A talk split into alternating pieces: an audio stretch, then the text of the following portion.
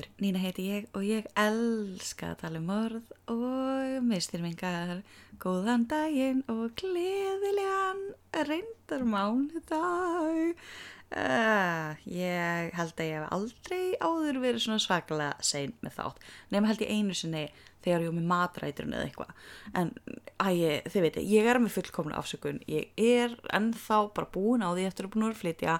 Oh my god, það gekk svo þess alltaf aftur fótunum. Ef það gæti farið úrskeiðis, þá farið úrskeiðis.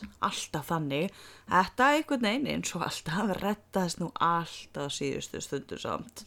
Ég fekk svo svaðalegar hasperur eftir flutningana, ekki í hendunar eins og maður myndi búast við. Nei, ég fekk hasperur í einn vöðva í annað lærið. Þannig að síðustu daga var ég bara eitthvað að skaklapast um þessu okkur vit fyrir tæna.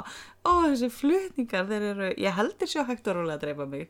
Núna er það bara Hotel Mamma næstu tvo mánuðina, mega spendi svo þið getið eftirflust ímyndað ykkur alltaf gaman að búa en öðru fólki en sem betur fyrir eru fólkdra mínir besta fólki heimi, þannig að það gerir þetta allt miklu auðvöldara.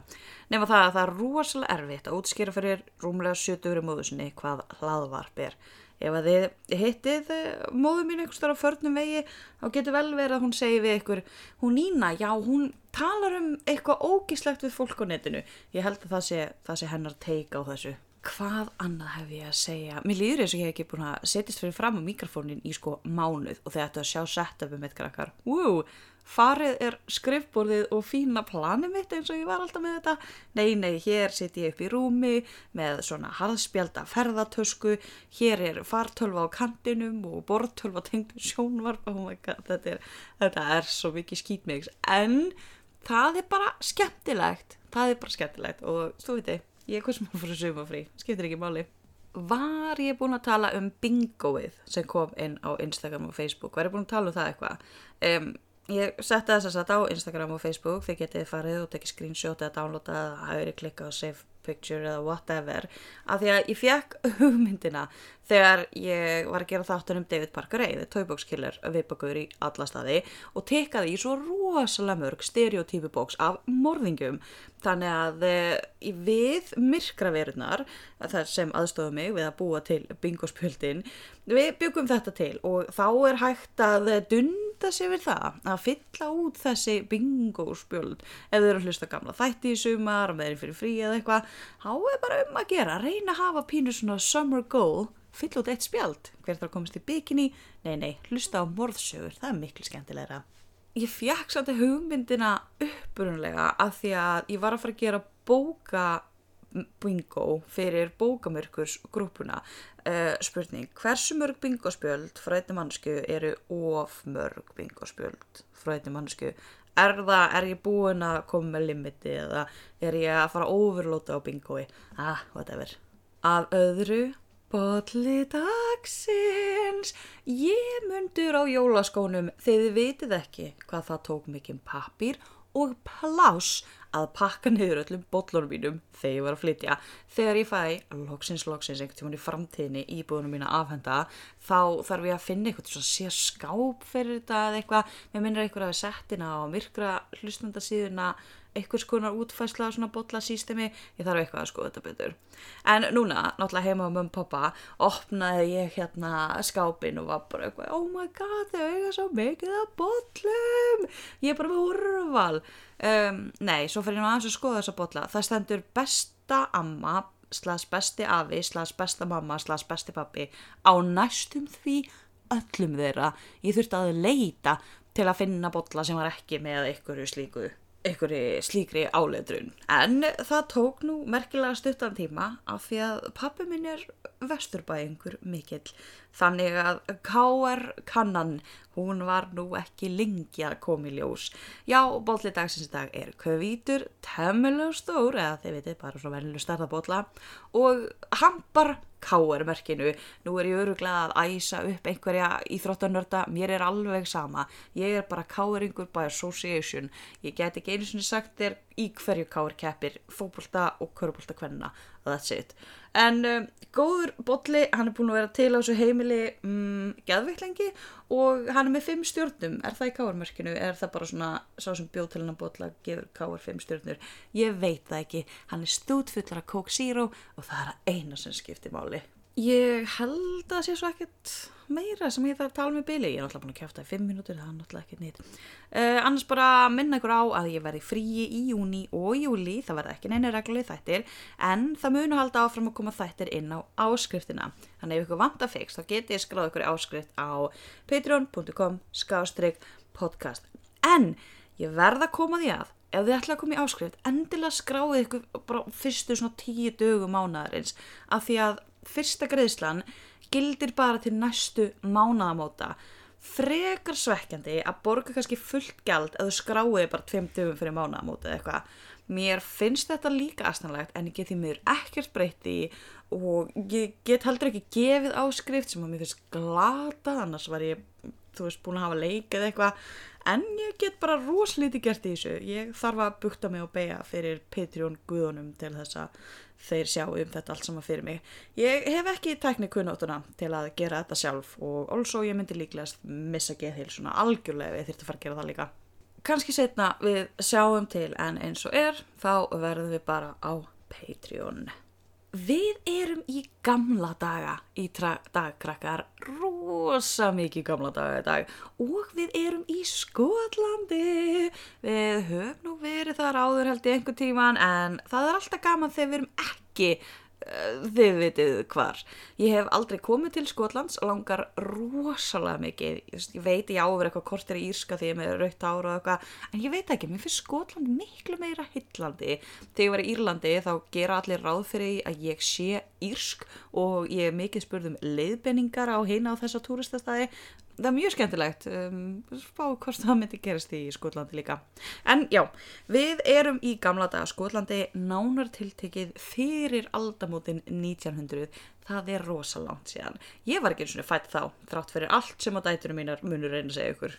En vindum okkur í þetta. Viðfangsefni dagsins er The Westport Murders sem ég persónulega finnst að ætta að hitta The Body Snatchers af því að það er miklu svalara nafn Nárnappararnir, ó, gott orð, nárnapparar. Herru, ég er bara að kæfta frá hvað er að fara að gerast í þessum þætti. Also er að fatta að nárnapparar myndi henda rosalega illa við þessa gæja. Og ég er að gefa vísbyrningur um hvað er að fara að gerast. Ég er ekki svona byrjuð, höldum áfram. Ef ég er svona eftir mjög stutta fjárveru frá mikrofónunum, hvernig verð ég þegar ég sný aftur í haust? Ég ættir að fríka út bara. En allavega það.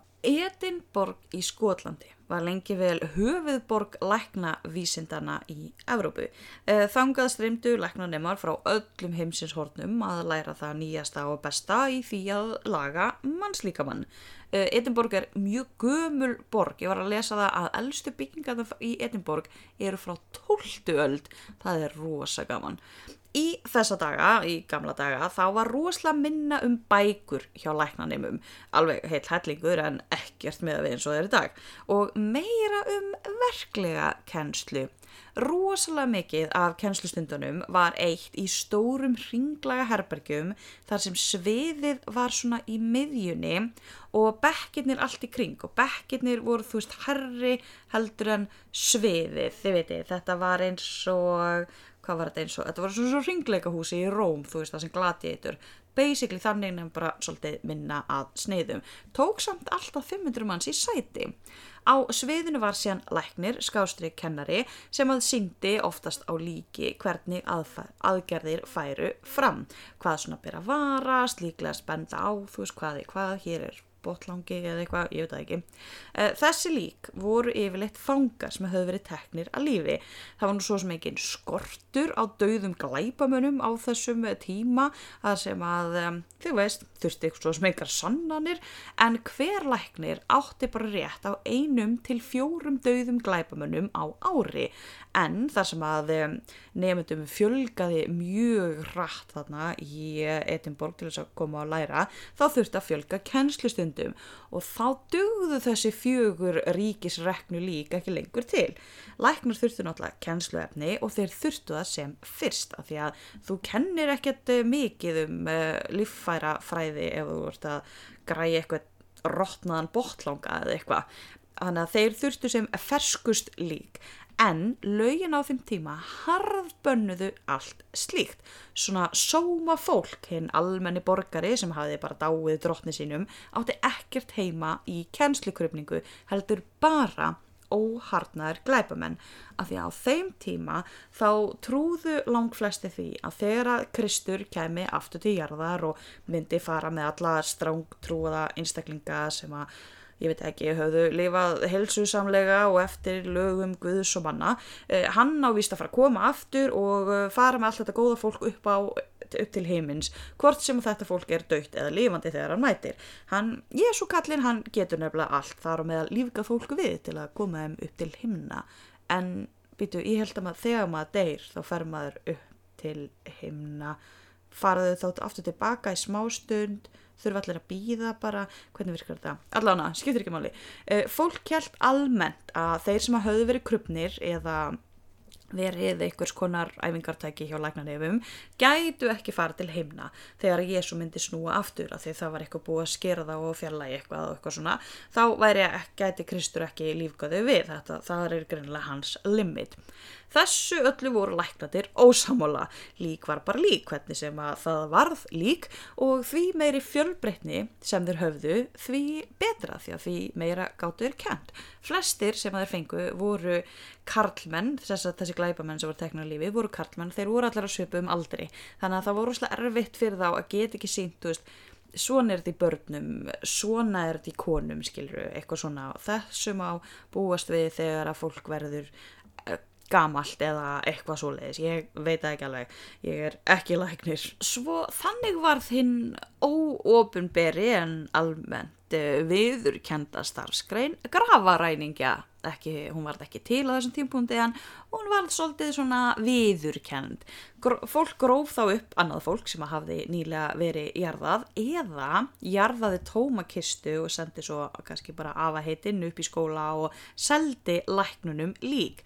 Þetta var kól ólöglegt en viðurkend innan læknastéttarinnar og þar sem að ríkistjórnin vildi auðvitað að lækna vísindunum flegði fram, þau vildi að fá alla þessa nefendur til borgarinnar og allt þetta þá var svolítið vel hort fram hjá þessu öllu saman. Þar að ekki þá voru það aðalega fátæklingarnir sem var verið að grafa upp og hverjum stóðu ekki saman um þá? Þetta var nú ekki ókipis sport fyrir læknarna samt. Ganguverð á uppgröfnu kennsluefni voru heil 8 pund. 8 pund krakkar. Það var á þeim tíma cirka eins og 180.000 kall í dag sem ég kalla samt vel sloppið fyrir lík 180 kall, ég meina en já, allavega, það var samt dýrara á veturnar, þá var það fóruð alveg upp í 10 pund sko að því að það er miklu erfiðar að grafa sér gegnum frosna jörn alltaf. Meira að segja að fangarnir sem var verið að taka lífi fyrir hérna ímsu glæpi, hvort sem þeir eru það var satt eða logið þeir vonuðist eftir því að lík þeirra er ekki sendt til læknana heldur uh, ekki út af þessu með Jésu heldur voru hengingar ekki alveg eins áraðanlegar og maður myndi halda. Það kom fyrir að fólk misti bara meðvitund og vaknaði sér nokkrum klukktímu setna þá var nú skára í kistu á leiðin út í kirkjugar heldur nú skurðaborðið þú veist búið að skera þig upp og inni blútum allt og eitthvað Annað sem var stundin gert til fanga sem hefur verið teknum lífi var að hengja þá upp uh, í ólum á torkinu og þar voru, voru þeir látni rótna fyrir framann almúan þú veist til að kenna þeim að haga sér og sína um hvað myndi gerast ef þau heldu sér ekki á móttunni mannfólk við erum brútalskefnur en fangar vildi það frekar en að fara á skurðaborði það vildi bara enginn láta krefja sig á þessum tíma. Gravarán eru auðvitað ekkert ný af nálinni. Gravarán eru glæði jafngumul og gröf, þú veist, um leiðu við föttum að uh, jarðsetja fólk þá fattaði einhver að stela dótunu sem var, var múkað með ofan í hóluna. Lengi gegnum aldinnar hefur fólkum allan heim þótt það algjör óþarfi að grafa slíka verðmæti með fólki sem þarf ekki lengur á því halda, þannig að fara bara að sækja það. Yfirleitt er nú líkin látin í friði. Núna á þessum tíma þessum staði í Skotlandi var það líkið sem var verðlunin og allt hitt, dýrföð, skarkripir og hvað annað sem hafi verið látið í kistuna það skipti einhver máli. svo að sjálfsögðu þá var þetta svo sem ekkert nýtt fyrir læknavísindin þetta hafði er búið að viðgangast í mörg, mörg ár, mörg, mörg aldir á meðal lækna að uh, laumast í lík þegar gátu. Frægastur líklegast Leonardo da Vinci. Hann var frægur fyrir það að krifja lík til þess að læra meira um mannslíkamann en þetta er, var allt stránglega bannað af kathólsku kirkjunni. Og fleiri trúabröðum reyndar en þar sem að kathólska kirkjan var við völd á allt of mörgum stöðum þá var þú veist mjög lengi sem að læknar fengu ekkert leifi til þess að skera í þessi kjöthylki sem áður höfðu gengt eða mannasálir. Hinga til það hafði þetta verið meira samt svona samningur við hinn ímsu líkús, þú veist áhuga sami læknar sem gáðu skíti kirkjuna höfðu kannski ekkert verið að mynda skoblur heldur nælt sér í rör áður en þau voru gróðusett. Þú veist, þetta var þá aðalega eh, fólk sem átt engan að, engin vitjaði, engin gætt borga jarðafaratna þeirra, eitthvað svoleiðis, eh, þá kannski fekk eh, manneskjan á líkhúsinu einhverja skildinga fyrir að láta eitthvað læknar þeim að fá lík. En um 1738 í Skotlandi þá fóru læknarnefnir að gjóa augunum í yfir fulla kirkjugarða borgarinnar af því að eins, um, eins og við vitum öll þá var ekkert smá auðvelt að deyja á þessum tíma. Eitt kvef, eitt skurður, slæmur vetur, vósbúð, fæðingar, þetta er allt spurning upp á líf og döða sko á þessum tíma. Þegar þetta var sem mest grafaránin þá var ekki ólgengt að fólk réði verði yfir gröfum ættingja sinna eða sátu bara sjálf yfir þeim þanga til að líki væri ekki nógu djúsi til að ræna því lengur að því eins og ég sagði á þann læknandi vildu ekki að einhverja uppþórna múmjur eða hálf úldna ömmu upp á borð, nei nei, þeir vildu eins fest og hægt var. Kirkjugararnir bröðust líka við, þeir byggðu grafísi sem hægt var að leia í nokkra daga aftur og meðan líki væri ennþá gyrnilegt í augum læknana þá var líki bara sett inn þar í nokkra daga undir lás og slá og með varðmenn á nóttunni. Það var líka byggði nokkrir varðturnar sem voru bara með fólki fullir í vinnu við það að passa engin kæmi að ræna líkunum. Pæli því þetta klikkun. Eh, Það var fátt sem að latti grafaræningina í því að stela líkunum af því að það voru ekki þeir sem voru að fremja glæpin heldur læknadir af því að þó var ólulegt að skera í lík þá var ekkert sem bannaði þér að ræna því. Það voru engin viðurlög við því að ræna líki nema í mestalagi sekt fyrir að vera í kirkjugarðurum eftir að loka því. Og uh, ef að fólk lendi í því uh, að verðirnir náðu þeim, þá þurftu bara að sleppa þeim aftur og gast ekki haldið þeim. Þú fyrst bara einhverja sekt, gast bara röltir í næsta kirkjugarð og farað að móka þar bara. Þannig að það hefur líklega spilað inn í af hverju yfirvöld horðu framhjá þessu svona lengi. Þetta var í rauninni ekki ólulegt og það tók líka bara svo rosalega langan tíma að búa til lög sem að lefðu læknunum að fá lík frá einhverjum öðrum en snurunni. Pælið í því að vinna bara við þetta, að grafa upp dáið fólk og selja það. Er að voru ekki hrættu við zombies, eða drauga, eða myrkur. Ó, ég geti þetta ekki. En þeir grófi ekki eins og upp alla kistuna, þú veist, ég, þegar ég var að byrja að lesa um þetta, þá hýmyndaði ég mér, þú veist, þeir þurft að skrifa, þú veist, móka einhverja svaka hólu, hýfa upp kistuna, uh, hrúa líkinu úr, kistan onni aftur og móka allt yfir. Nei, nei, nei, nei, þeir grófu niður á kistunni, bara smá hólu, sérst, höfuð megin sem var bara axlar breið. Uh, síðan var lokið spennt upp með krókum þess að letu króka hérna, síga niður og spenntu lokið af þanga til þeir sáu í líkið og þá var það hýft upp. Líkið var þá afklætt af því að það var löglegt að stela líkinu en ekki fötuna þeirra eða skarkripu með neitt slíkt, það var orðið þjófnaður. En líkið bara go nuts. Eh, Þegar að það var búið þá var allt nema aðalrétturinn settur aftur ofan í kistuna og mókað yfir. Líkinu sett hendi póka, hendi vegg og svo trillaði upp í næsta skóla. Það tók vana ræningja minna en klukkutíma að græja þetta í góðu verði, veðri og þeir fengur náttúrulega ágættis tímakaup fyrir að gera eitthvað sem var tæknilega löglegt en svakalega á brúninni siðferðislega séð. Þó að fólk væri að stunda þetta, að selja líkið af af, að grafa upp eitthvað fólk sem var dáið og eitthvað, þá var það samt ekki nóg og læknanemar fóru að kaupa lík líka sagt, utan Skotlands. Þegar að hungursneiðin í Írlandi geisaði þá voru líksend í hrönnum til skólana bara í kössum sem voru mertar bókum. Þessi lík voru miklu ódýrari en þau voru líka ekki nærða því eins fersk og þau veitir beint frá bíli. En það voru tveir menn sem að tóku þessari atvinnugrein fagnandi William Burke og William Hare. Þar sem að þeir héttu sumunöfnunum þá nótu við útlensku eftirnafna aðferðina og köllum á Burke og Hare. Bjálfi og hálfviti. Bjálfi og hálfi. Þannig að nú skulum við hætta þessari sögukjænslu og fara að tala um það sem við komum fyrir sem að er morð.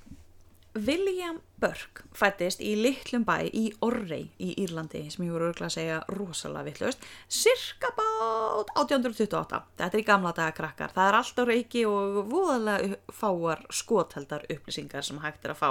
Also ef ég segja einhverjum tímpunkti óvart 1900 þá var ég að meina 1800, mögulega jafnvel 1700 en hann William Burke fættist inn í fátaka en mjög samviskusama fjölskyldu sem var mjög vel virt í sínu samfélagi. Það var bara svona þau höfðu orðspór fyrir að vera svona bara vinna með vel og mikið og vera samviskusum og dugleg og bara reyni sálinni sinni þegar hann var úlingur þá var hann nú komið leið á sveita lífinu og hendi sér bara í herin þar sem að hann var reyndar mikil smetinn og þótti góður hermaður og bara svona almennt fýtt gaur. Hann var líka rosalega góð trommari af því að það var hans starf að tromma herin áfram, peppa strákana í að deyja fyrir land og þjóð. Þegar hann hætti síðan í hernum bara sem bara eðlilegum, hann var ekkert að reygin eða neitt þannig, hann bara átti eðlilega uppsögn þá fór hann að vinna sem þjótt fyrir eitthvað herramann þetta er svona, þetta er eitthvað gamalt starf, þetta er svona þjótt skástrygg engarittar eitthvað neginn Hann sé hann gifti sig og egnaðist tvö börn en árið 1792 en hann fættist 1828. Hvað er ég að gera? Uh, smáfell í mér eitthvað að svissa ártölum hægri vinstri nenni ómögulega að taka upp aftur þannig að þetta fær bara hanga inni.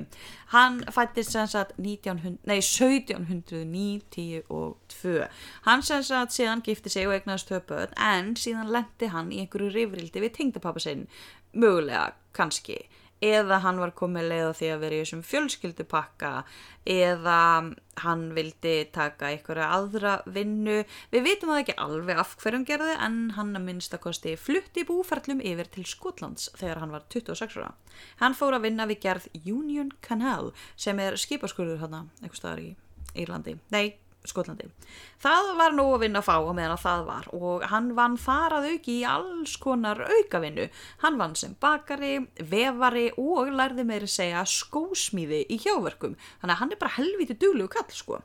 Hann kynntist líka konu, Nellie McDougall sem að þessi kona þótti nú ekki merkilegu pappir og ljóti þokkabót. Það er sérlega að teki fram allstaðar að hún hafi verið ljót. Ég sá ekki mynd af henni, það er ekki til neina ljósmynd náttúrulega frá þessum tíma en ég, ég get ekki borið eh, neitt dóm á það.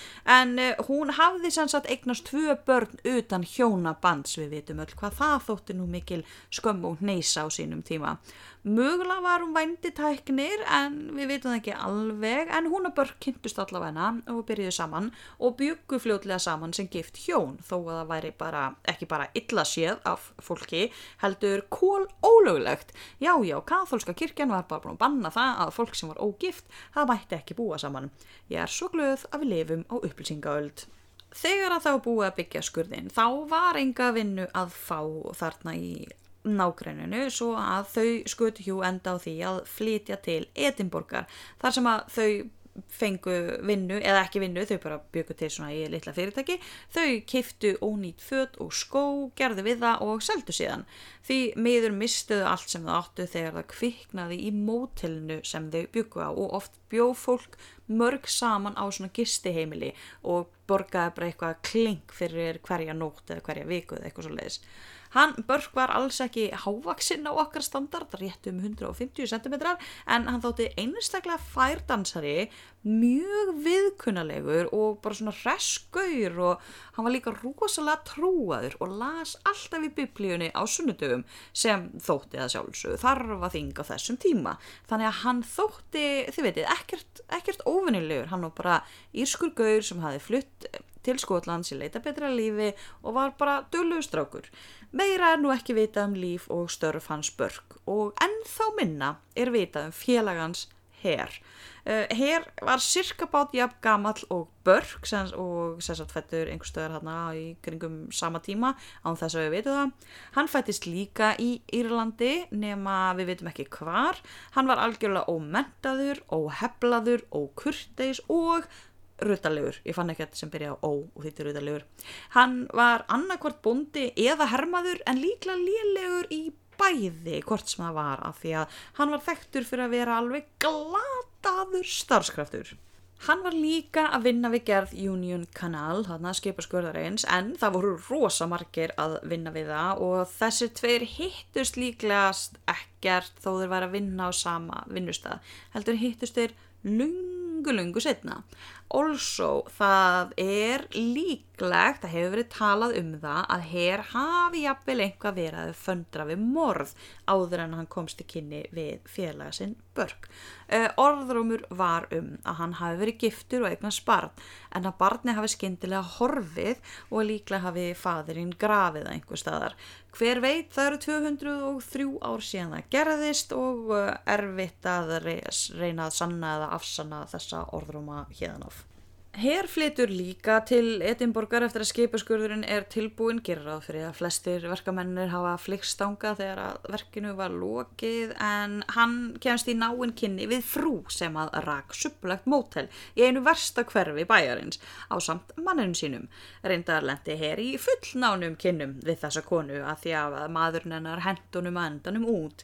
Stuttu setna varð maðurinn samt veikur og dó hversu grunnsamlega óöppin mm, veit það ekki ég hugsaði strax svo róttautur frá konunni þegar ég lasta en ég er náttúrulega gegn sýrð uh, í heilanum af morði og mistrýmingum kannski var hann bara óksla óöppin og þú veist dó bara, þá var rosalega auðvelt að deyja á þessum tímamunni.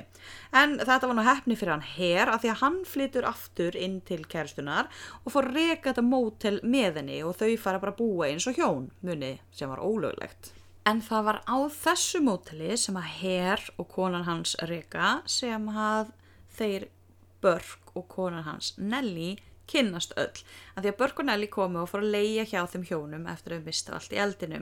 Það leiði nú ekki að lungu þá til menninni tveir voru orðnir perlu vinir. Að því að eins ólíkir og þeir voru þá urðu þeir þau bara smullu saman og voru bara eins og bræður mögulega að því að þó þeir væri ólíkri öllu öðru leiti þá voru þeir alveg heiðarleir og ráðvandir. Sem sagt þeir voru ekkert heiðarleir og ráðvandir Eftir einhverjar vikur síðan að Börk og konan hans flytja þarna inn á móteli og þau eru öll alveg bara perlu vinir þá er eldri maður, Donald, sem að gerir hér þann óleik að deyja í rúmunu sem hann var að leia hjá þeim.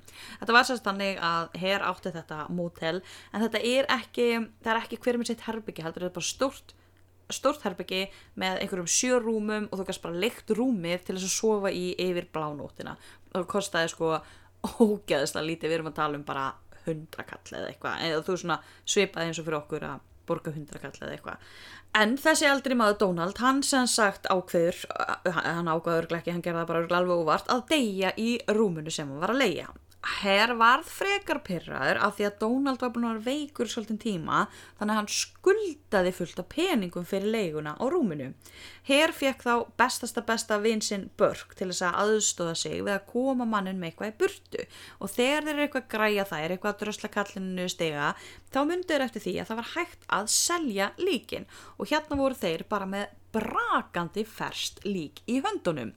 Þeir spurðust eitthvað fyrir hvað hægt var að gera þetta því að þú veist, þetta var ekkert alveg 100% yfirborðinu skiljið, þetta var bara svona sem fólk kvíslaði um, kvíslaðist á um og af einhverjari rælni þá var þeim beint til læknis og þeir fara til þessa læknis og selja líki til Dr. Knox og þessi Dr. Knox átti eftir að verða þeirra stærsti besti og einasti viðskiptavinur.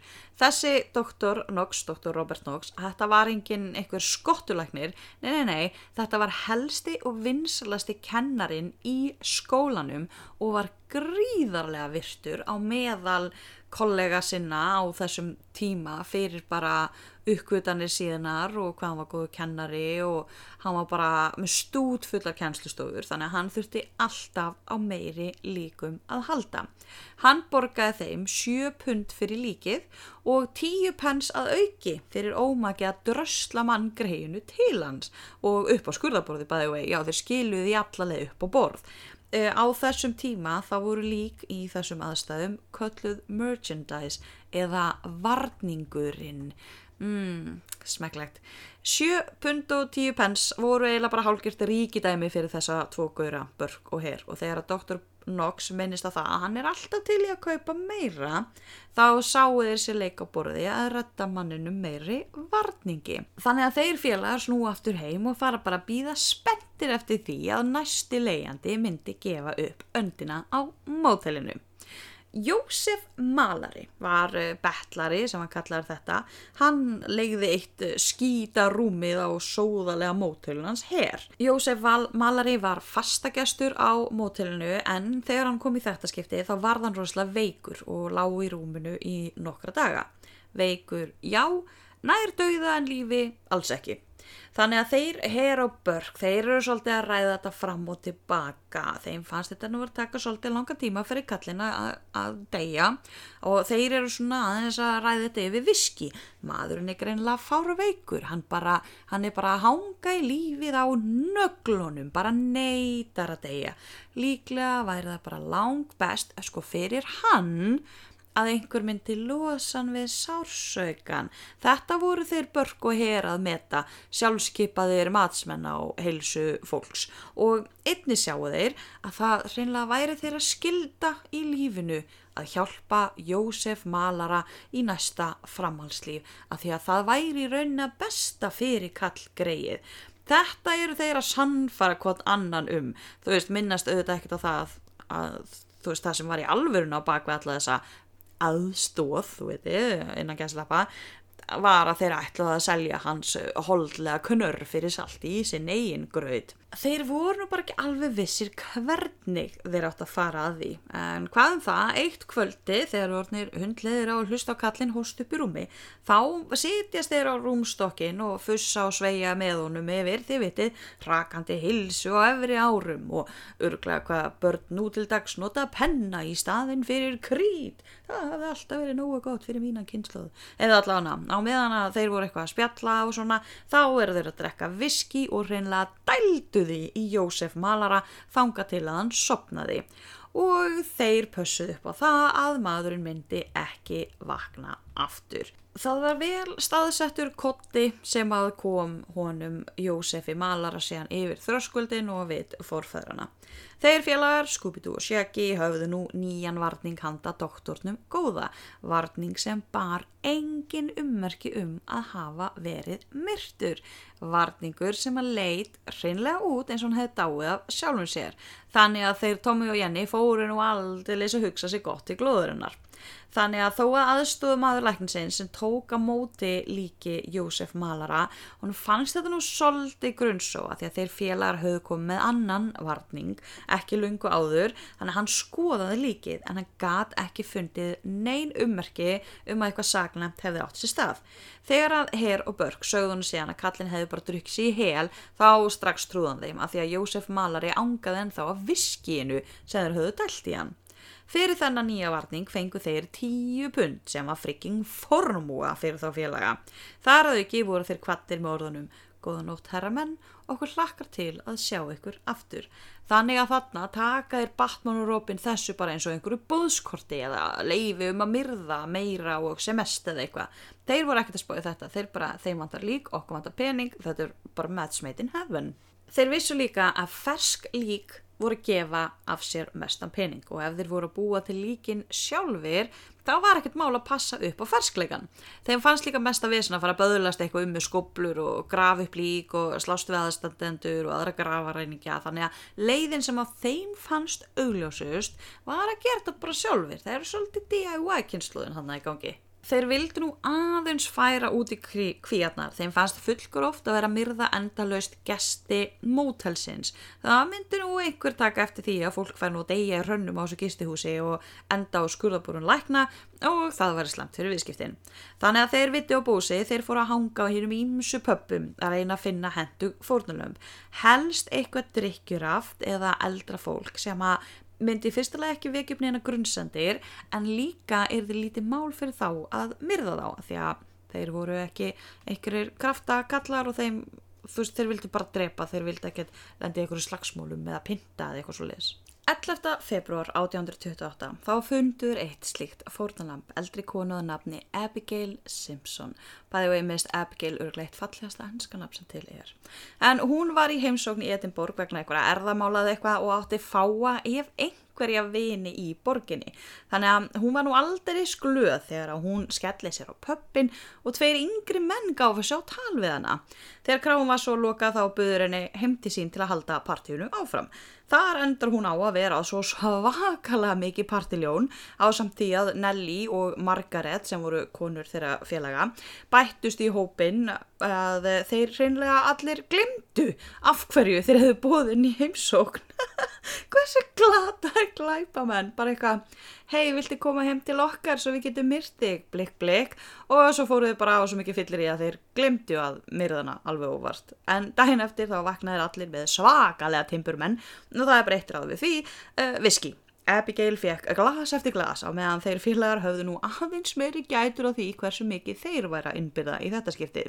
Þegar Abigail leið loksins út af vegna drikju þá var hún lögð í rúm og kviss pam bum, eitt kotti og málið er dögt. Ógstaflega. Uh, allt var tekið af henni, öll klæði og annað sem hún hafði á sér og síðan var ræfist tuskunni drösla til Dr. Knox sem að tók við henni sjálfur og prívat og persónlega lísti því yfir að þetta væri eitt af ferskasta og besta besta lík sem hann hafi fengið hinga til. Fyrir ekki köttur á ferðinni hérna. Takk fyrir aðstofuna, Kölski. Hann er búin að setja upp í glukka sen í byrjaði, sen lappa hann hérna þvert yfir herbergið að hurðinni sem er lokuð og mjálmaði svo ég myndi hleypa hann mút ég stóðu upp, opnaði hurðina hann lappaði aftur þvert yfir herbergið aftur upp í glukka og hann setur það núna. Oh, hversu klassísk katabúf aftur af morðunum. Uh, Dr. Knox þess að tekur við líkinu og lýsir því yfir þetta er uh, ferskasta og besta lík sem hann á nokkuð tíma að fengja því að hún var búin að vera dáin í sko korter eða eitthvað þegar hann fekk þetta. Uh, aftur fengu þeir tíu pund fyrir varningin og þeir Han Solo og Chewbacca voru nú ekki lengi að vennjast við að eiga alltaf þessa peninga. Allt í einu áttu þeir flottari född, þeir borðið betri mat, þeir höfðu efni á því að drekka nánast ótæpilegt magna af áfengi af því að ég held að allir eða næstu því allir fættir fyrir 90 1920 hafi verið drikkveldir ándjóks, það er alveg sama hvað ég er að lesa á þessum tíma, það eru allir alltaf að drekka áfengi, kannski að því að vatn var bara nánast eitrað eða eitthvað. En um, Herr fekk 6 pund af þessum 10 af því að hann átti mótelið sem morðin voru framin á og meðan Börk fekk fjögur fyrir að hjálpa til. Og saman lögðu þeir síðan hálf pund hvor handa Margaret konunans herr fyrir að halda kæfti.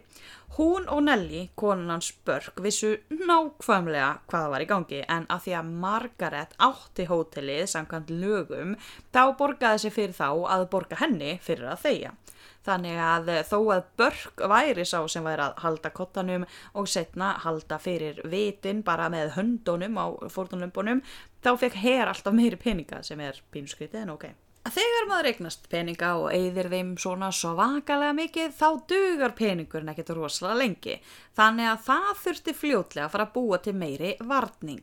Þeir voru nú reyndar svakalega hefnir það kom einhver maður á mótelið sem að reyndist illa haldin af gulu, varð fárveikur og dó eða var drepin. Það er ekki alveg örugt hvort það var en hann var vist það veikur að hann hefði alveg getað dáið sjálfur en það er ekkert ólíklegt að Mario og Luigi hafi lagt einhver hönd á bakka með það. Aftur er þessi maður sem við vitum ekkert hvað heitir eða neitt, eh, hann er afklættur í stregapoka að bakdýrónum hjá Dr. Knox. Enga spurningar, bara borga cash money á staðnum oh my god, hann er farin aftur að hurðinni. Ugh! Ég stóð upp, ég opnaði hurðina fyrir honum og hann stóð í solid tvær mínútur á þröskuldnum. En hann fór nú samt út á endanum þannig að ég sitt núna í kattarlausu herbergi. Ætla hann fara ekki að væla á hurðinni bráðum og krafsi hann alltaf komast inn aftur? Uh, ég elska ketti en uh, þeir geta verið álíkur dicks hvert var ég komin? Á, já, uh, þá fer nú Margaret eftir þetta, konan hans herr Margaret, þessi sem átti mótalið hún fer nú að vennjast þessum öllum auka örum, þannig að hún fer nú að taka svolítið virkan þátt í þessu líkföndri þeirra félaga. Margaret bauð gamalli konu heim til sín í drikki heim á morðmótalið Gamla konan var fljóta bellekuð og Margaret bauð henn að leggja sér í einu af rúmun hennar. Þegar hún var sopnuð eða áfengistöð, hvað sem komu undan, þá leið ekki á lungu þegar að áður hennar Spongebob og Patrick voru bara mættir.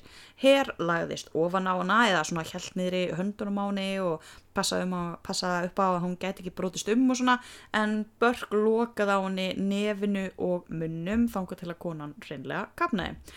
Bing bang boom, beinti Dr. Knox. Enga spurningar, bara rós fyrir ferskleika og bóðum að koma með fleiri slíkar vörur.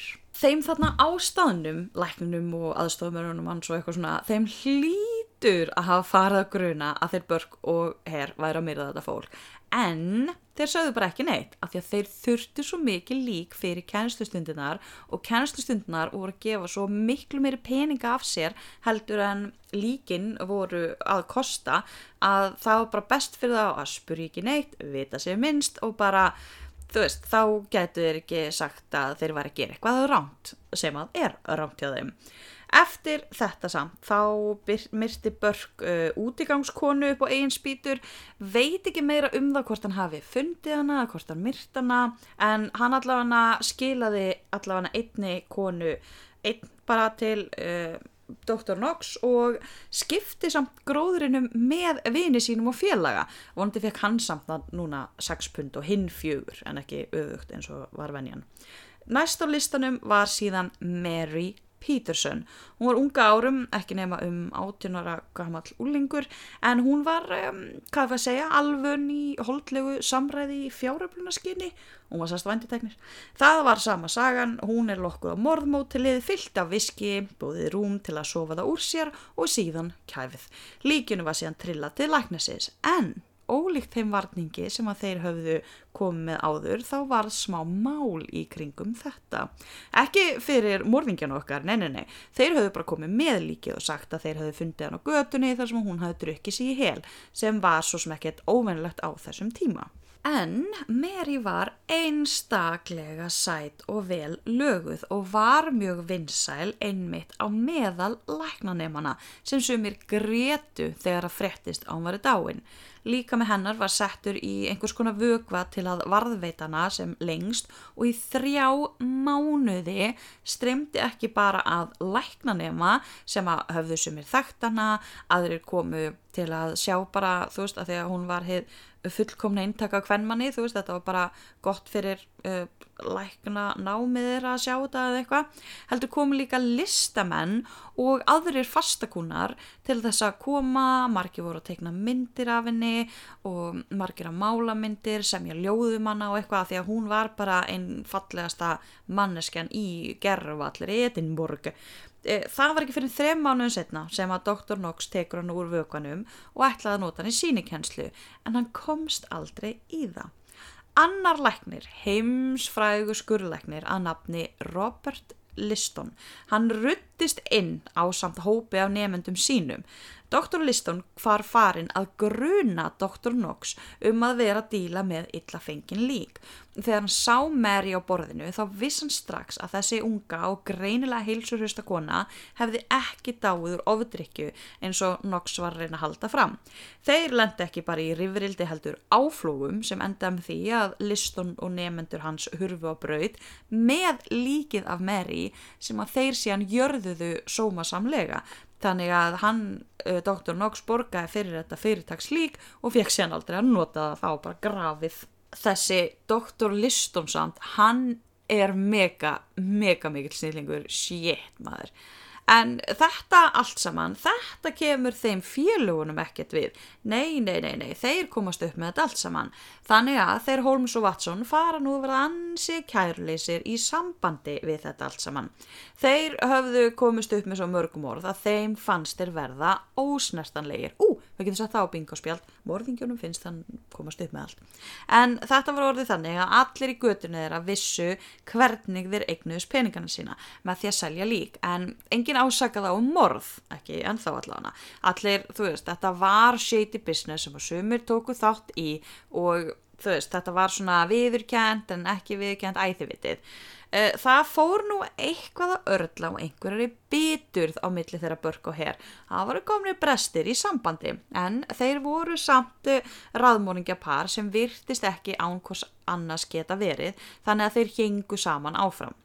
Hér virðist hafa verið með eitthvað smá auka business on the side þar sem að hann var eitthvað einn að búa til líka og selja og hýrti þó alla hýtuna sjálfur á meðan að Börk sem hafði deilt með honum peningunum sem hann fekk fyrir líkið sem að hann græjaði einn. Þannig að Börk hefur auðvitað fundist að hér var að svindla ánum og hér hefur fundist að hann ætti skilji meira því að hann átti mótilið eða eitthvað, ég veit það ekki en þetta, þeir eru ekki eins góður vinnur voru í upphafi. Næstu mánuði eftir þetta þá urður þeir ennþá öflugri í föndrinu sínu og myrtu svo marga að þeir myndu engan veginn eftir öllum fórtunlöfbúrun sínum. En við vitum að Old Effie eða Effie gamla var næst. Effie þekkti Börk af því að hún var gömul bettlkona sem hafði hafði haft það svona pínulítið til aukavinnu að sapna saman öllum leðurtutlum sem hún fann og seltonum þegar hann var ennþá að gera þarna við skó og född. Hann var náttúrulega lungu hættur því að því að hann var græðið svo mikið pening á, hérna, á þessum líksölum en það var svona coverið hans, þú veist, ef einhver hefði komið og spurt hvernig áttu allar þessa peninga þá hann sagt bara, ég er bara blúsandi business að gera við skókallum minn, en um, hún Effi gamla kemur til hans eitt daginn með hrúu af einhverjum leður snifsum og þó að Börk var í lungur hættur að vinna fyrir sér með heiðlari vinnu þá eh, bauðan henn inn fyrir og upp á kvöldmat og var bara eitthvað hei, vilt ekki bara kikið mat? og smá viskidreið til gamla konan, oh my god, vorkennu svo mikið þáði það með miklum þökkum. Hún fær að borða og sjálfsögðu viskidreið til í kjölfari þegar viti hvernig þetta gengur fyrir sig brátt var komin nýrvarningur á skurðaborðið hjá Dr. Knox og Börtan Örni hömpuðu tíu pundum aukalega í vösunum sínum Næsta morð var samt örlíti öðruvísi. Börk var að rölda um borgina eitthvað tíma sko eldsnema þegar vitið þegar þú vist ekki alveg hvort það nótt eða það komind águr og rekst á tvo lögreglumenn. Þess tveir lögreglumenn eru með hálf drikkjutu eða konu á milli sín og eru sannsagt að fara með hana bara í fangelsið. Börk þekkti annan lauruglumannin og að því að hann bjó sjálfur ekkert langt frá morðmótilinu segir löggunni að hann þekki konuna og að hann skildi bara kominni heim sjálfur og löggan á þessum tíma ef hún fann eitthvað fyllibittu eða eitthvað þá bara fara með hann í fangelsi, láta hann sofa úr sér og eitthvað og síðan bara sendt heim daginn eftir. Þannig að þeir eru bara sattu við þetta, minni pappirsvinna, minna af uh, fullu fólki í klefunum þannig að börn tekur hana af lögreglunni og fer með hana á morðmótilið og löggan bara yppur aukslum og fer að gera eitthvað annað. Hversu svífirilega ósvífin maður. Oh, hversu frakkur er hann? Af því að ef einhver hefur komið staði hver þessi kona var og löggan bara já við veitum nákvæmlega hver tók hana síðast þá hefði þetta nú ekki verið uh, lengi rannsóknin á þýmáli Uh, auðvitað lifið konu greið ekki kynni sín af við börg og við veitum ekkert hvað hún hétt, við veitum ekkert, ekkert um hana eins og mjög mörg fórnalömp þeirra pungsvita og fórhúðarosts. Uh, næst hittir Börk gamla konu á eitthvað staðar á Víðavangi og þessi gamla kona var með hirtnalusa barnabarni sitt með sér. Þau voru nýkomin til Edinborgar og þekktu engan. Uh, þessi gamla kona fer að Börk og byður hann um leiðbynningar til að komast að húsi einhverjus uh, vinnafólksins.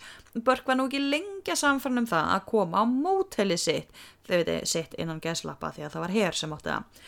En allavega hana, hún kemur með honum og það líður ekki á lungu þar til viskið fyrir að flæða um allt og amman er fljótlega og þinn sót ölfuð. Henni er bóðið rúm, hún er kæð, tekjunur öllu og sett ofin í tunnu. En þeir höfðu ennþá 12 ára barnabarnið hennar.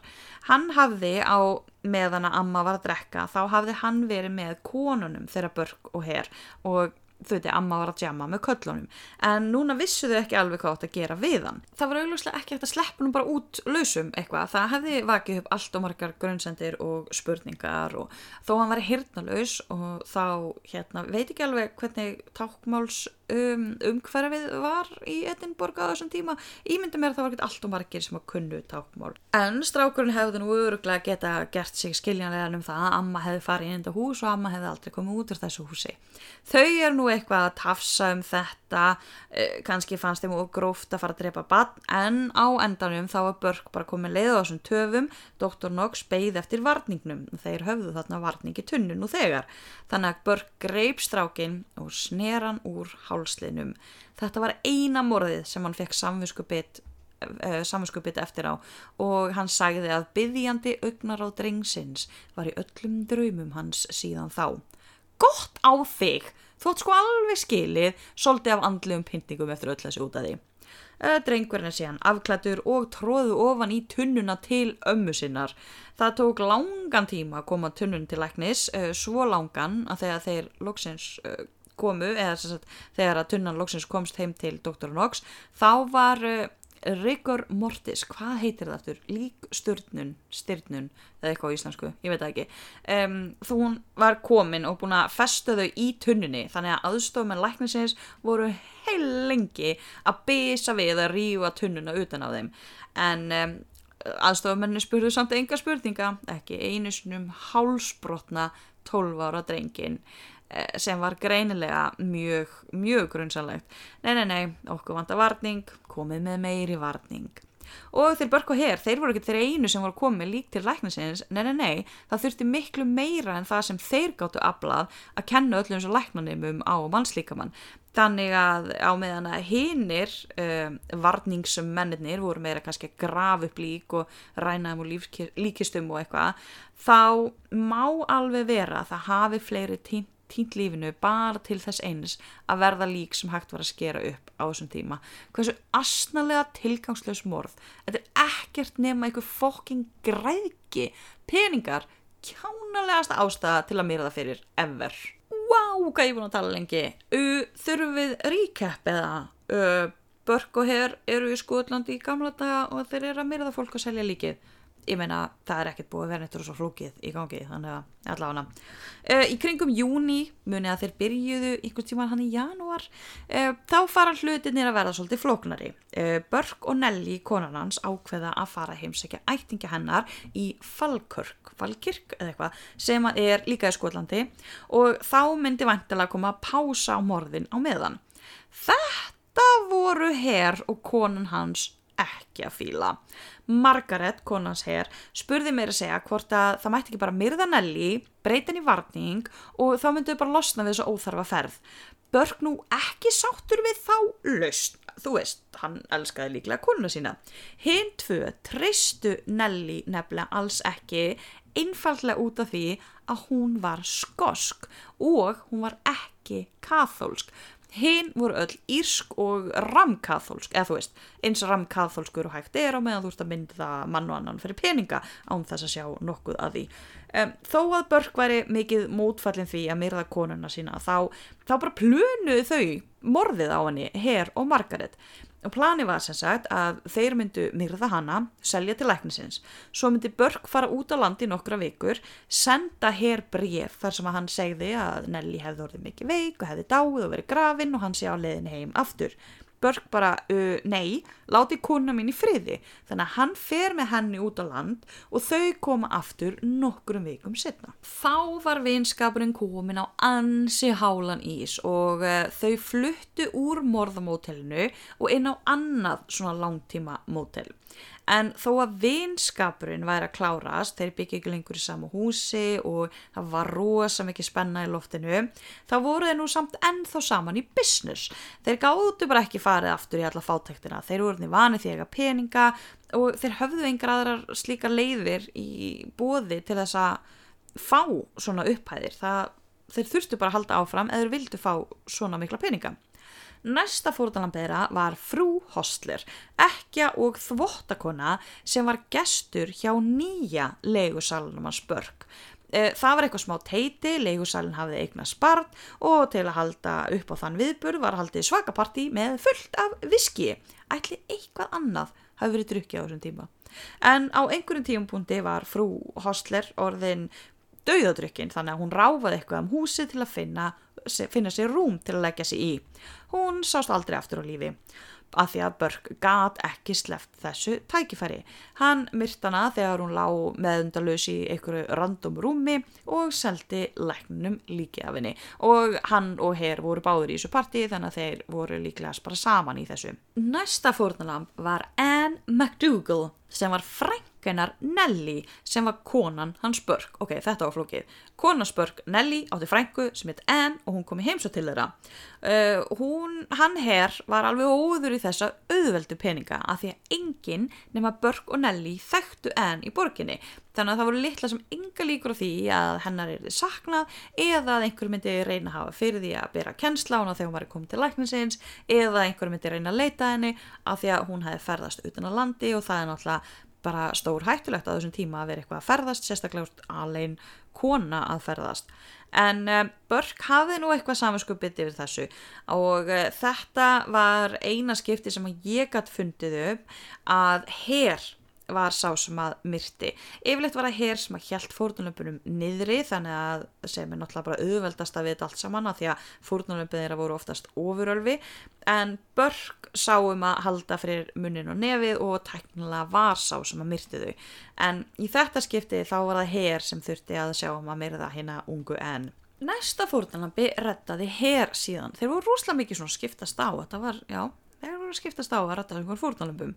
Uh, Mary Haldane var eldri kona og fyrrum vænditeknir sem hafði snúið sér að betli.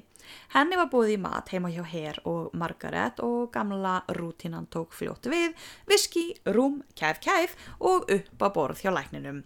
Nema það að eins og auðvelt að þetta fórnalamp virtist að vera og ekkert eitthvað mikið frábröðið öllum hinnum fjölmörgu sem voru vitið ágæfi fólk sem að þeir Fred og Borni hafðu verið að myrða með köldublóði þá, uh, þá vatt þetta mál upp á sig af því að Mary var búin að vinna á götun í fjöldamörg ár og allir þekkt hana.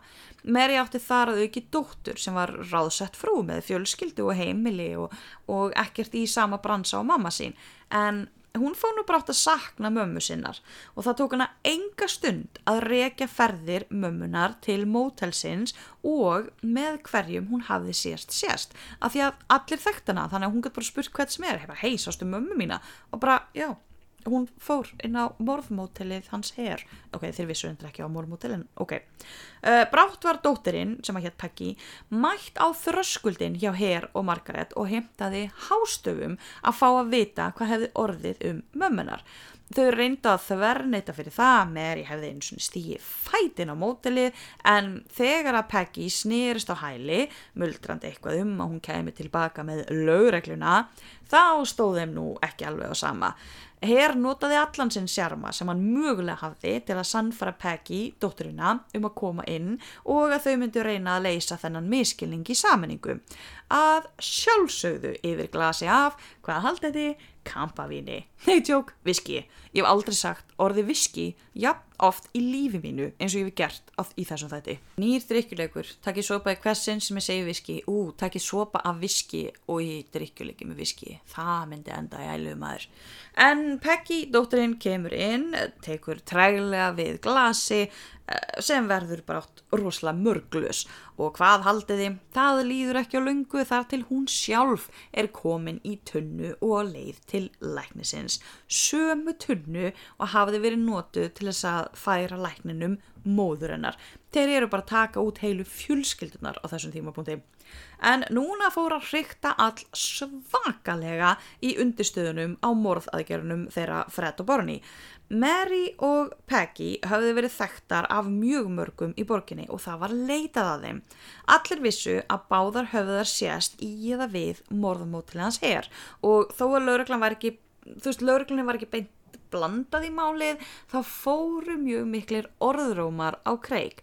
Vaki var aðtekla á því að fleiri undarleg mannskvörf höfðu verið að eiga sér stað í og í kringum hverfi og að þeir börk og her virtust alltaf vera með fersk lík í tunnu eða kistu. Eh, það var nú ekkert gert í því annað en að þeir voru litnir svolítið hornauga þarna í hverfinu en þeir félagarnir ákvöðu að láta reyna að fara lítið fyrir sér á næstunni. Það endist ekki neitt. James Wilson, oftast kallar Daft Jamie sem er ljótt að kalla, var 18 ára strákur í hverfinu og aftur allir þekktan, sérstaklega krakkarnir því að Jamie var svolítið mikið eftir á og undi sér best með krökkunum í hverfinu. Hann var bara svona einn af þeim og börnin hópust í kringum hann þegar hann byrtist á götunni. Hann var kannski rúslega einfaldur en hann var alltaf tilbúin að leika við þau og hann fann upp á alls konar skemmtilegu að gera fyrir þau. Also krakkar elska þegar fullorðin leika við þau þannig að það er ekkert skriti. En það var ekki bara krakkanir sem að þekkta hann og elskuðu heldur bara allir í hverfinu. Uh, Jamie gekk aldrei með hatt sem var skritið á þessum tíma en hann gekk heldur aldrei í skó með að sokkum hvernig sem viðraði sem er skritið á öllum tímum síðan mannfólki fann upp sokka. Uh, Jamie átti líka hverki heima og uh, fjölskyldunar í götunni skiptust á að leifunum að vera heima hjá sér og ef það var gott veður þá svaf hann bara einhver staðar úti eða fekk aðgangað einhverju hesthúsi eða eitthvað. Þannig að hann var svolítið svona þú veist, hverfið var að Alan svolítið upp saman og sjáum hann. Jamie var rosalega góður og uh, gjafmildur og það eina sem hann átti og var nefntóbaksstolla með tóbaksskeið og þetta var bæði úr einhverju pjátri.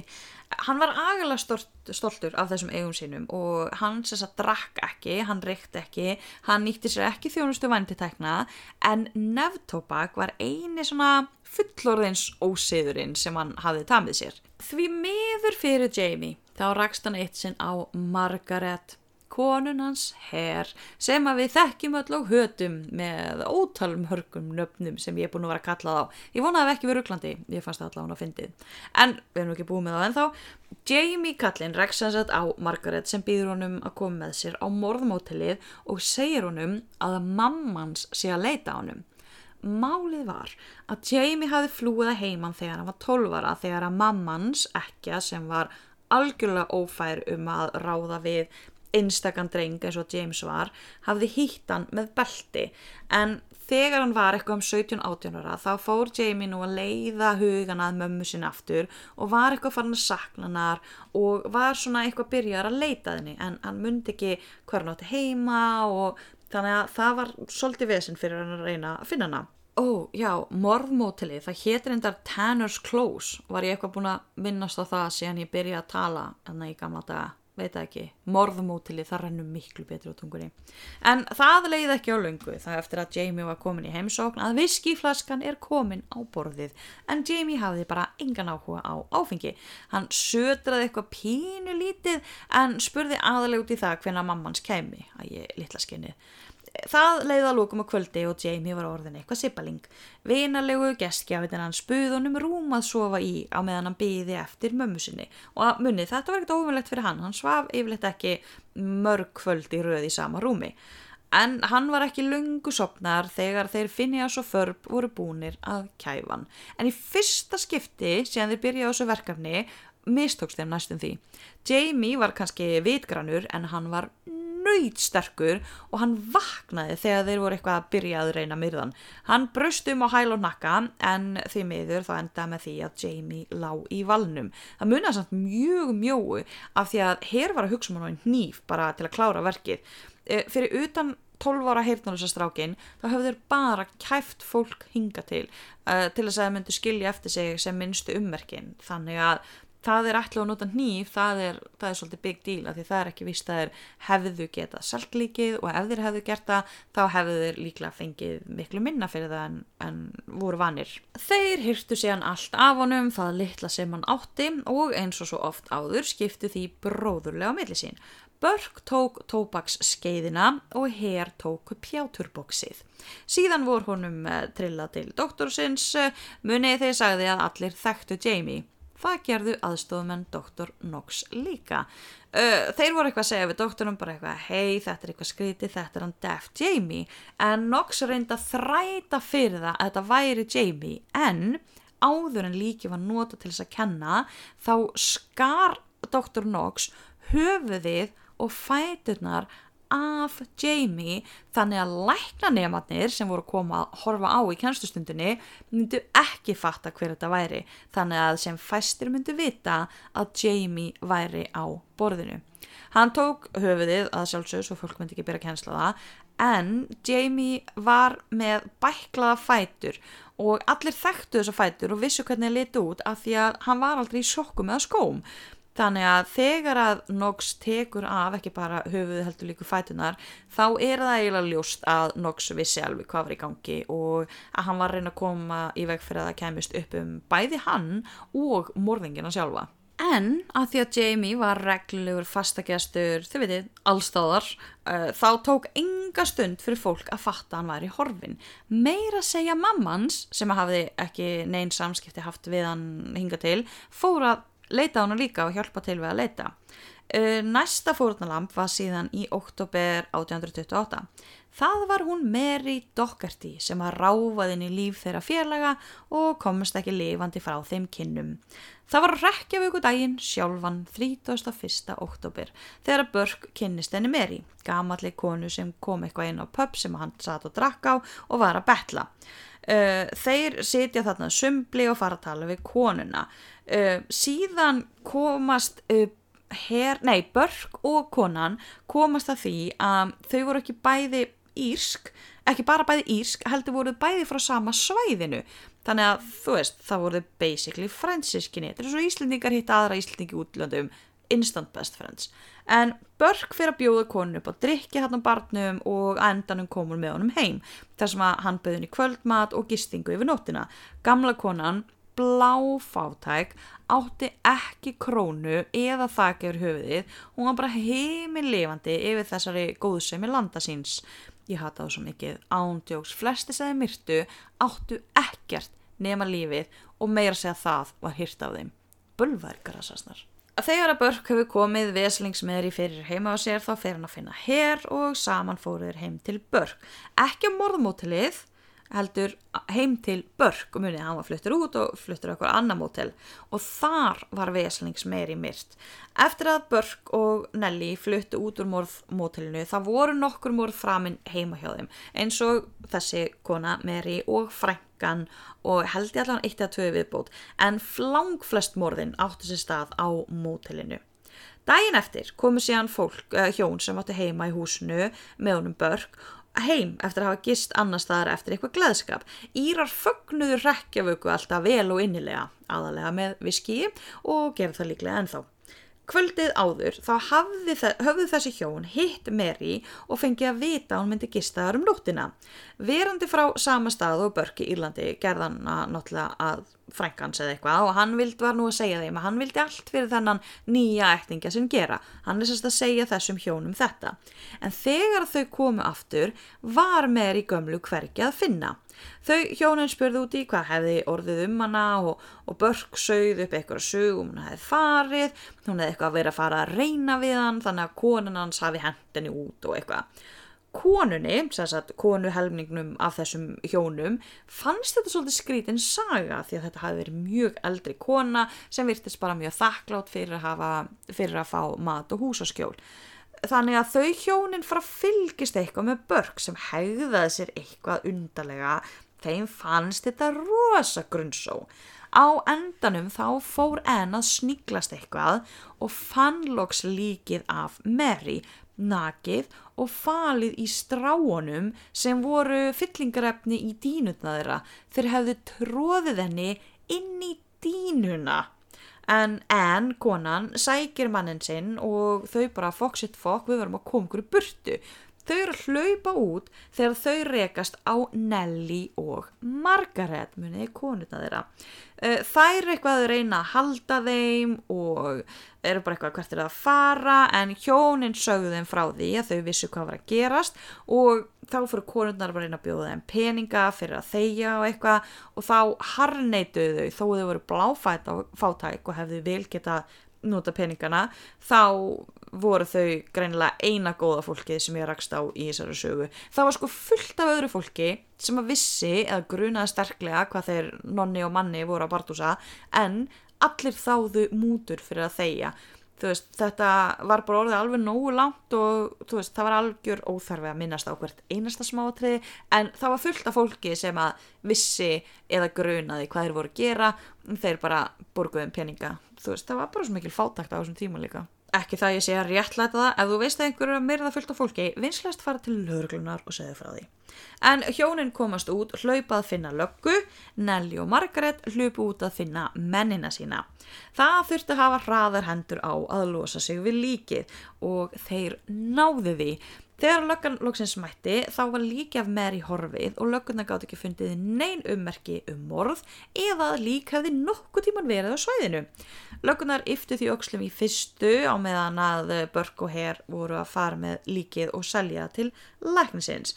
Þegar komið sér aftur þá spurði löggan út í hvað þið átt sér stað. En þegar að það var eitthvað misræmi í frásögn hjá Börk og konunans Nelly þá var löggan eitthvað að byttu býtu ha, konaðinn sagði að Mary hefði farið klukkan 7 í gerðkvöldi, þú ert að segja hún hefði farið klukkan 7 í morgun. Uh, eitthvað er nú skríti hér á meðan að hér og Margaret voru bara eitthvað við veitum ekki neitt, við þekkjum þetta ekki en það enda með því að Burke og Nelly voru handtekinn og farið með þau nýra lauruglustöðu til þess að yfirheyra þau.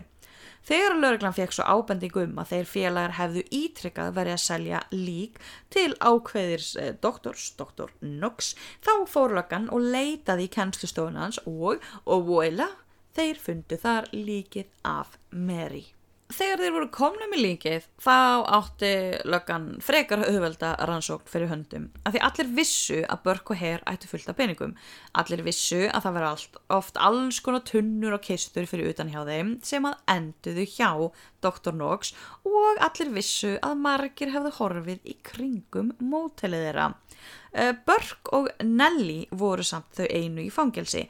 Þau voru að ljúa hægri vinstri, breyttu frásögnum ítrykkað um hvað þið komið fyrir gömlu konuna heima hjá þeim. En voru herr og frú laus, en það breyttist þegar að blöðin náðu þeir vita fréttina upp og byrti einhverja smá frásögn um eh, fólkið sem að hafi myrti eitthvað og selgt til læknisins að því að þá stýgur fram ung kona sem var vinkonan hennar Mary. Muni eftir þess að það megasætu sem þeir myrtu og allir koma og teikna myndir af og gráta yfir. Vinkona hennar steg fram og sagði frá því að hún vissi að Mary hefði verið heima hjá Börk og Herr á morðmótilinu kvöldið sem hún kvarf Þá fór löggan að leita á morðmótilinu og það tók ekki langan tíma fyrir þá að finna alls konar sönnagögn sem að bendluð og steina og olla við fullt af morðum í viðbútt. Sumir hafa haldið fram að þeir félagar hafi nefnilega verið að heyrða minnjagreipi frá fórtunarpunum sínum eins og ósómarkir aðraðmóringir eftir þeim. Ekki alltaf einhverju hlutir eins og þeir sem tóka Jamie heldur mjög mikið hár. Þeir sem sagt kliftu yfirleitt alltaf hárið af fórnalömbunum sínum til þess að selja það. En einhvern veginn hafði það alltaf dótt upp fyrir hjá þeim að losa sig við það. Þannig að það fundust bara svakalega mikið einhverju pókar af hári þegar þá fara að leita heima hjá þeim. Um, viljandi geimt eða gleimt, veit það ekki. En þeir voru líka með heilu búkana af fötum aftur frá fórnalömbunum sínum Þetta er eitthvað sem er alltaf að í verð en letu hjá líða. Mögulega var það samt af því að þeir fengu svo mikið pening fyrir líkin að þeir nettu bara ekki að eldast við tillingaskítin sem fjækst fyrir það sem til fjall þegar þeir voru að búa til þessi lík. Þannig að þeir kannski gemdu fötinn og hárið og eitthvað og ætluðu kannski geima það þá til harnaði ári eða þeir hefði engin lík til að selja og vantaði pening eða eitthvað. En það allavega fundust alveg fullt af sönunagögnum heima þeim. Eftir það voru fjórmenningarnir allir, Börk, Herr, Nelly og Margaret í haldi. Það gekk samt erfiðlega að fá áræðanlegar upplýsingar upp úr þeim. Á endanum það ákvað saksóknarinn að gera samning við Herr, að ef að Herr talaði þá myndi hann sleppa við snöruna allir horfið nefnilega á hér sem auðmingja og heigul sem að hefði bara fyllt skipunum börk að hann væri undirgjöfin og í rauninni bara aðstóðumadur börk og börk væri aðal morðingin. þessum samningi tekur hér og fyrir að kæfta frá öllu sem þeir hafðu gert. Þá áttaði saksóknari og löggan og allir sem komu að þessu máli að það var klárlega hér sem að var greinilega fyrirliðin. Börk myrti fullt af fólki en hann gerði það bara fyrir peningana og hún fannst þetta ekki gaman, hún fannst þetta eiginlega bara hálf ógíslegt en svona let sig hafa það að því hann vildi peningana. Hér hins vegar elskaði þegar þeir voru að myrða og hann var rosalega mikið svona drífandi krafturinn á bakvið þetta teimi að myrða sem mest og myrða sem oftast og hún var meira sama um peningana og hún, að þú veist morðið vó meira en peningarnir í hans huga á meðan að hjá Börk þá var hann bara að gera þetta fyrir peningana En þó að saksóknari vissi núna bara fuck shit fuck, ég gerði samning við vondakallin í þessu deimi, þá þurfti samningurinn að standa þannig að Börk og Nelly voru ákjærð og færð fyrir rétt. Það var vitað um að minnstakosti 17 manneskur sem að þeir tveir eða þau öll í sammenningu einlega höfðu myrt 17 manneskur og þessar 17 manneskur myrtu þeir á tíu mánuðum.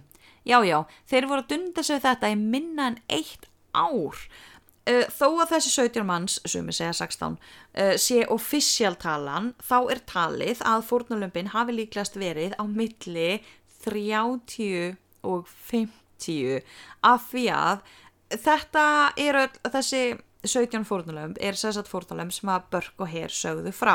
En þeir sögðu líka að þeir mundi ekki frá öllum fórnulömbunum að þeir voru bara alltaf að myrða eitthvað ókunnugt fólk. Það var nú ekki hægt að ætlast til þess að þeir mundi eftir öllum sem þeir stútuðu en það getur líka verið að því að þeir voru hérna þeir sérsagt eða hvað er ég að reyna að segja? Ok, þeir sérsagt játtu 17 morð á sig eða svo viðurkendu að þau væru fleiri og það var sérsagt uh, borið saman við fólki sem hafði horfið í kringum þá á þessum tíma en það er líka líklegt að fleiri morðingjar hafi verið á ferli á sama tíma af sömu ástæðu. Við munum aldrei fá að komast það í núna samt en uh, á þessum tíu mánuðum þá hurfu 5 56 manneskur á svæðinu uh, sem að þeir notu yfirleitt sem veiðilendur. Uh, manneskur sem hefðu aldrei farin eitt annað sjálfstáðum, þar getið neinar skýrslur eða skrár um að það hafi dáið af eðlilegum orsökum. Þetta var allt eitthvað fólk sem að uh, aðrir þekktu eða svona þekktu af eða svona voru vanir að sjá eða eitthvað slíkt sem að er svolítið mikið af fólki 56 manneskur varla myrtu þeir allt þetta fólk en þú veist, þeir mistu fleiri en þessu 17 kannski voru fleiri morðingjar í gangi á sama tíma, það er ekkert eitthvað ólíklegt. Síðan komu réttarhöldin. Nelly var síknuð af öllum ákjærum Báðir mennirnir, bæði Börk og Herr, heldu konunum sínum algjörlega utan við glæpina þegar þeir voru að tala við laurugluna og að þó að það, þær væri sterklega grunar um að hafa verið viðriðinar morðin, aðstöða við hitt á þetta, voru afklæða líkin, halda hirtnalösa stráknum þarna uppteknum og meðan þeir voru að myrða ömmans og eitthvað, koma með að minnstakosti eina mannesku heim til þessa myrða það voru engin sunnagögn og að því að herr og börg neituðu að segja frá uh, hvaða hérna hvaða tilgang þær hefðu átt í þessum morðum öllu saman þá var Nelly á endanum síknuð uh, múrin var ekki sammólað þessar niðurstöðu og Nelly var hundeld þegar hann var sleft úr dómshúsinu. Þá að laurugla neittist til að loka hana og læsa inn á lauruglustöðu einhvern veginn slapp Nelly við innanleik uh, eh, út um bakturnar á lörglustöðinni og flúði frá Edinborg munið að hún er svo eina sem var ekki írsk, hún var skosk. Það er ekkert vitað hvað varðum hann eftir þetta. Það síðasta sem við vita er að hún fór af lörglustöðinni náði múurinn henni, veit ekki. Komst hún einhvert annað, veit ekki. Skiptun hún afn og dóp þegar hún var 76 ára með 12 barnaböld, veit ekki. Eitthvað gerðist, vitum ekkert hvað það var Börk hins var, var dæmdur til dauða og það var dæmt að lík hans er það ekki bara nota til körpninga eftir að hann var dáin, heldur skildi beinagrindin, tekin úr honum, hreinsuð og stilt upp til sínis. Þetta var mjög óvenjulegur dómur, muni ég þarna með Jésu og lífga fólk við og fara með til himna og eitthvað, já það átti ekki að fá að gerast við herra Börg. Eftir að Börg var dæmdur þá malaði hann eins og köttur, sagði frá öllu í eins miklum smáatröfum og hann mundi eftir því. Og þannig veitum við að konurnar áttu vissulega þátt í þessu en það var ekki hægt að handtaka þeirra því að uh, Nelly var horfin og þá búið rétt yfir henni og uh, þá búið að gera samning við herr og konuna hans þannig að það var ekki hægt að gera neitt í því þó að það væri núna búið að kæfta frá öllum. En Börk sagði frá öllu að því hann vildi ekki fara með leindarmál í gröfina, uh, vitandi, hann færi ekki í gröf. Hann var nú samt freka skúfaður, yfir því að Dr. Knox skulda hún menn þá 5 pund fyrir líkið af Mary, þó að líkið verið tekið af lauruglunni og læknin hefði ekki getað notað það, þá fannst Börk það ekkert vera sitt vandamál. Hann var líka gett stressaður yfir því að það var fullt af fólki að koma að fara að koma að horfa á hann deyja og þó að hann ætti nú sóma samlegar buksur þá langa hann svolítið nýjan frakka til að koma sem best fyrir. Til þess að kaupa nýjan frakka þá hefði hann þurft 5 pundin en hann gæti ekki fengið 5 pundin fyrir líkið af því að hann var í fangelsi. Eh, maðurinn var ekkert með businessin fram í rauðan döðan bókstaflega það gekk náttúrulega alltaf á eldingarraða á þessum tíma, rétturhöldin stóðu yfir í samtals 24 klukktíma, Börk var hengdur mánuði setna 28. januar 1829 klukkan kortir yfir 8 um morgunin fyrir framann 25.000 manns sem var mesti fjöldi við aftöku á þessum tíma, eh, á þessum stað. Uh, hann var kröfinn tveimtugum setna í kennslustofu fyrir framann 500 nefendur þannig að hann endaði á nákvæmlega sama stað og öll fórnalömpun hans höfðu gert. Eftir að hann var kröfinn og notaður í síni kennslu þá var beinagrindin tekinn og hreinsuð en fyrst var tekið mót af andlitin á honum og gerði svona dauðagríma sem var síðan búin til úr húðin á honum. Dem það svo brútal beinagrindir er ennþá til sínis á Anatomical Museum of the Edinburgh Medical School og gríman er líka til sínis. Eh, Börk var 36 ára þegar hann var tekinn af lífi þannig að hann var nú ekki gammal. Eh, hinn helmingurinn af þessu fjöldamóringjaliði, hann hafði gert hann samning og honum var sleft lausum. Já, já, já, já. 5. februar var hann frjálsferða sinna en hann ákvaði sjálfur, prívat og persónlega, að vera lengur í fangelsi af því að fyrir utanveggi fangelsisins þá beigð hann æstur múur sem vildi ekkert annað en að rífa í sig. Á endanum var ákveða fylgjónum til Dumfries, Dumfries? allána lítill bær í Skotlandi þar sem engin myndi þekkjan. Hér var settur í eitthvað dulargerfi og sendur að staði í vagnni en einn af samferðarmunnum hans þekktan.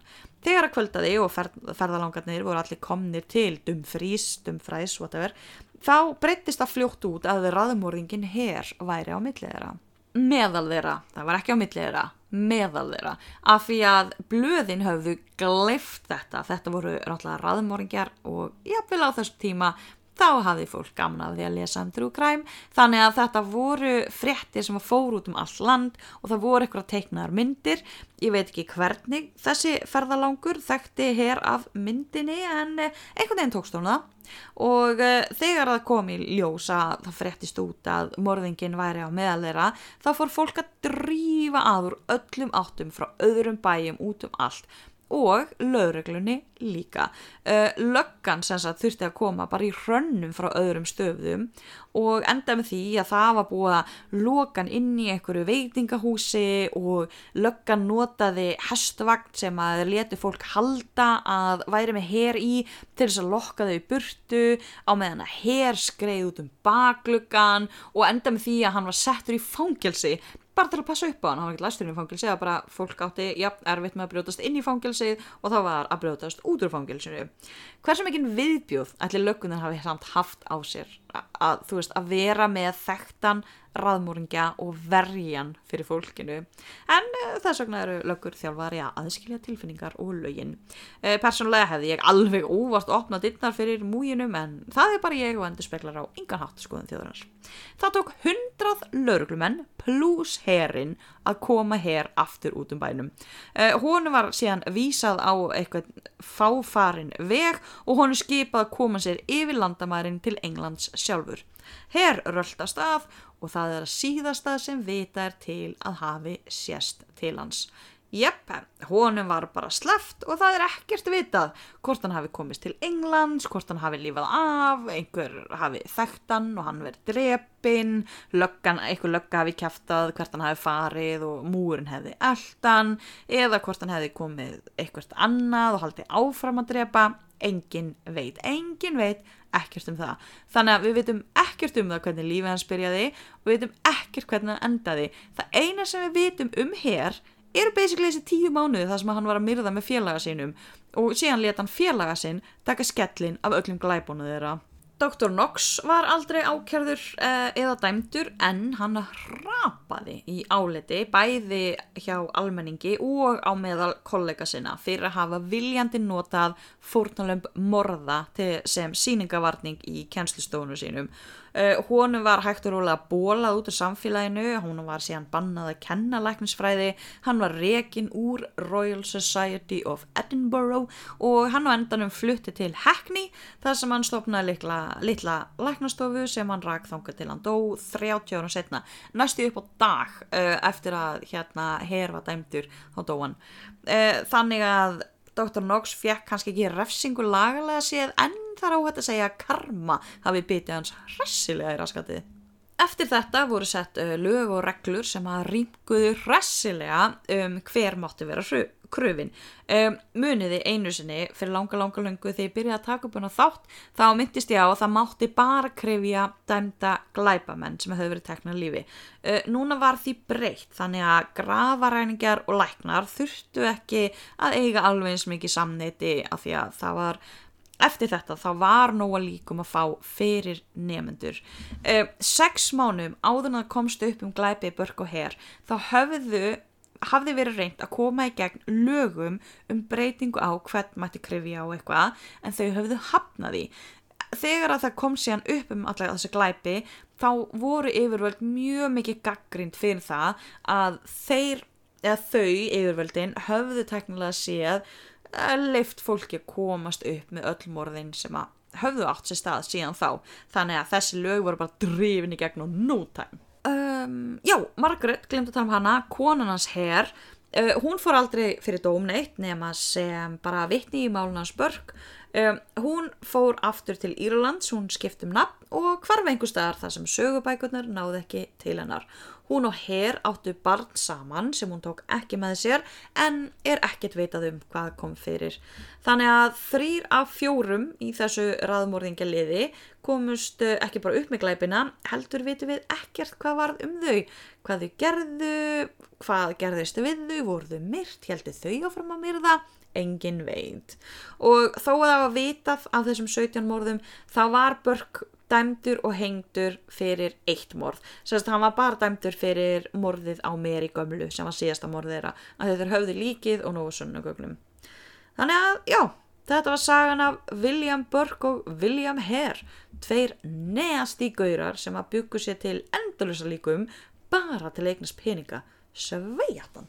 Úf, við komumst í gegnum þetta saman, krakkar. Þetta var langur þáttur, langur og ljóður og vond fólk í honum en við komumst í gegnum þendanum ég bý, núna er ég bara fyrir að henda mér sumafrí minn ykkur á það, einaferðin en í engi regli þetta er í júni og júli, að ég fæ ekki íbúinu mín aðfenda fyrir í ágúst þannig að, já, já, hvað verður ekkert að stressa mig En ég þakka fyrir samfélgin dag, þetta var hressandi og skemmtilegt, þetta tók rosalega langan tíma, ég er búin að drekka þrjá og hálfan botla af Coke Zero, það er rosalega mikið Coke Zero, en líka e, þegar þið sjáuð loka töluna um hvað eru marga mínútur sem að þátturinn er yfirleitt og tekur á mig svona helmikið lengri tíma að taka þátturinn upp, þannig að ég er búin að sitja hérna í, já, hvað er búin að sitja lengi? Jú, góða, góða 2 tíma og 45 mínútur, hressandi! En já, ég ætla að kalla þetta gott í byli. Við sjáumst aftur í haust, hafið það indislegt í sumar og bara vonandi kemur sólum allt land